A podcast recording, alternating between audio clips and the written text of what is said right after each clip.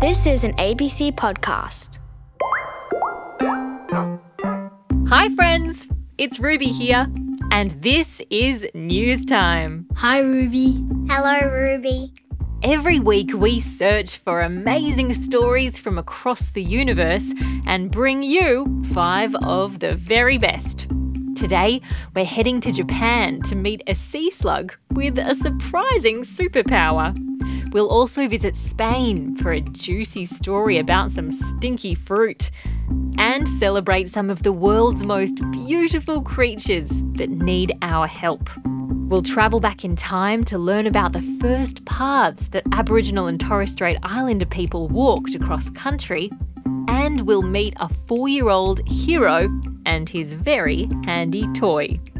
So, what do you reckon? Are you ready for today's news countdown? Yes, I'm ready. Let's do it. Story number five. Sea slugs come in lots of weird and wacky shapes and sizes. And they look pretty different to the slugs that we have in our gardens, too. It looks a little bit like a snake to me. It looks like an underwater snail. It looks very slimy. it kind of looks like an alien creature. They do kind of look like visitors from outer space, don't they? And they have some tricks that are pretty out of this world, too. Scientists in Japan have found out that sea slugs sometimes remove their heads from their bodies, and they can live that way for 10 whole days. Well, lizards, they can lose their tail. That's right. Starfish can survive after losing one of their five arms, too. And the amazing thing about lizards and starfish and sea slugs is that they can all grow their body parts back again. The scientists found out that when a sea slug separates its head from its body, it shrinks its head down until it's teeny tiny. The slug's head feeds on air and sunlight until its body grows back again. If you could regrow a part of your body, which part would you choose? Another head. Maybe my leg. Because I do more things in my legs than I do with my head usually. Good thinking. I wish we had superpowers like sea slugs. And speaking of power, that is what our next story is all about. Story number four. Mmm, I love oranges. They're probably in my top five favourite fruits. After mango, of course. My favourite fruit is dragon fruit. I do like oranges because they're healthy, they taste good, and they've got vitamin C or D. The oranges in a city called Sevilla, that's in the country Spain, taste a little bit different to the ones that you might get in a fruit shop here in Australia. They're quite bitter. Sometimes they can be a bit tangy. But Sevilla is famous for its oranges. The streets are lined with magnificent orange trees. There are so many oranges in Sevilla that people don't know what to do with them all. In summer, the streets of Sevilla become sticky with juice as oranges fall to the ground and break open. But now the people of Sevilla have come up with an excellent idea for their rotting oranges. Maybe they're breaking down the skin and turning it into like a juice or something. They're actually using the oranges to make electricity. You see, when the oranges break down, something called fermentation happens. Fermented oranges create a gas called methane, and methane can be used to make electricity. Because they got sugar in them, so it'll put some volts into it. I know what happens to lemons though, and potatoes. They can power electricity And in Sevilla, the electricity made by the oranges will be used to power a machine that supplies the city with its water. It'll help the water supply, and it's just from a plant that you planted, so it's pretty simple. If everything goes to plan, the extra power could be used in people's homes as well. Aren't you glad that fruit doesn't have to go to waste? Oh, okay, no more bad jokes. It's time for our next story. Story number three. Hmm. Can you can you hear that? What is that? looks yellow and black, so yellow with black stripes. Uh huh. It's a bee. And just in time for World Bee Day.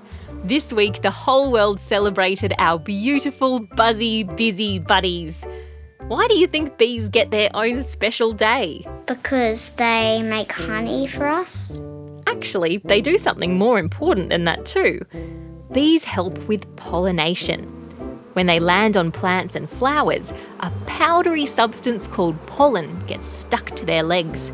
And as the bees buzz around, these tiny bits of pollen are sprinkled between the plants and flowers, helping create seeds to grow new plants. It's really good for the environment. Bees are great for the environment, and they're great for us people too. Because all the food that we grow, like even bread, that comes from wheat, and the bees help grow that. So basically, you wouldn't have any food if you didn't have bees. Yep, you've got it. Humans rely on bees for the delicious fruit and veggies and grains they help us grow. But we haven't been taking great care of our hard-working friends. That's pretty sad because they're the one who's making your dinner. You look at everything on your dinner plate, that's what the bees made. That's why World Bee Day is so important, so we can think about ways to help keep bees and their homes happy and healthy. Make people not attack them when they're not even trying to hurt us. Try and get a group of bees up and breed them so then there's more. We can also plant flowers and trees that we know bees like. We can leave water out for them in the garden, and we can keep dangerous chemicals away from the areas they like to visit. Okay, now it's time to see what else is making a buzz. Story number two. Aboriginal and Torres Strait Islander peoples have lived here in Australia longer than anyone. For a hundred years. More like 60,000 years. And back then, the land looked very different. The Australian mainland, which is what we call it now, was connected to the country Papua New Guinea and the island state of Tasmania. Because back then the sea wasn't as deep, so people could walk across land that's all underwater now. And now, new research is helping us understand exactly how Aboriginal and Torres Strait Islander people travelled across that wonderful wide land all those years ago. They would just walk. They knew all the plants. So they could just go out in the bush, find a plant, and then they would eat it. Yep, Aboriginal and Torres Strait Islanders understand and care for country, and their knowledge comes from thousands of years of connection to the land.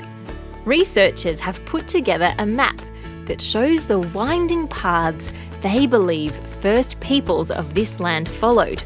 They show that people travelled all over the land over thousands and thousands of years, learning about how to take care of their country. That's really amazing and awesome. It is. And this map isn't finished. The map makers are working with elders to find out more. Because they would know heaps more than the younger guys, because they would go back longer. Elders have so much knowledge about country. It's been passed down from generation to generation across thousands of years. And now it's time for our final story of the week. Story number one. Our last story today is about a quick thinking kid named Essa who saved his mum's life. And he did it with the help of his toy car. Maybe the mum was holding a match. She didn't notice that the match was going down really quick. And he threw a car at it and knocked the match out of her hand, and the match went out. Maybe she fell and he put a pillow on the car and then drove it over under her butt. And she was falling on a big spike. Very creative, but here's what actually happened. Essa is four years old. One day, Essa's mum fell on the ground and she didn't get back up. Essa had a toy police car, and on that little car's roof, there was a phone number for the police. So, Essa called it. Do you know what number to call in an emergency here in Australia? Zero zero zero. Fire, ambulance, and police. You can choose which one you need for the situation. Absolutely right. Police and ambulance workers came to Essa's house right away.